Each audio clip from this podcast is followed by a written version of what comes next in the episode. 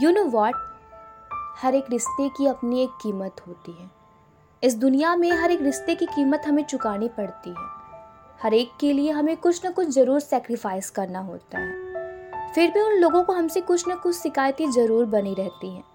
बस एक माँ बाप ही होते हैं, जो अपने बच्चे को बिना किसी उम्मीद के अनकंडीशनल प्यार करते हैं। उन्हें अपने बच्चे से उस प्यार के बदले कुछ नहीं चाहिए होता है। उनके बच्चे खुश रहे, वो उनकी खुशी में ही अपनी खुशी ढूंढ लेते हैं। औरों की तरह नहीं है वो। वो बिना कुछ मांगे हमें बहुत कुछ दे जाते हैं। वरना तो इस दुनिया में ना, हर एक रिश्ते के लिए हमें कुछ न कुछ ज़रूर चुकाना होता है।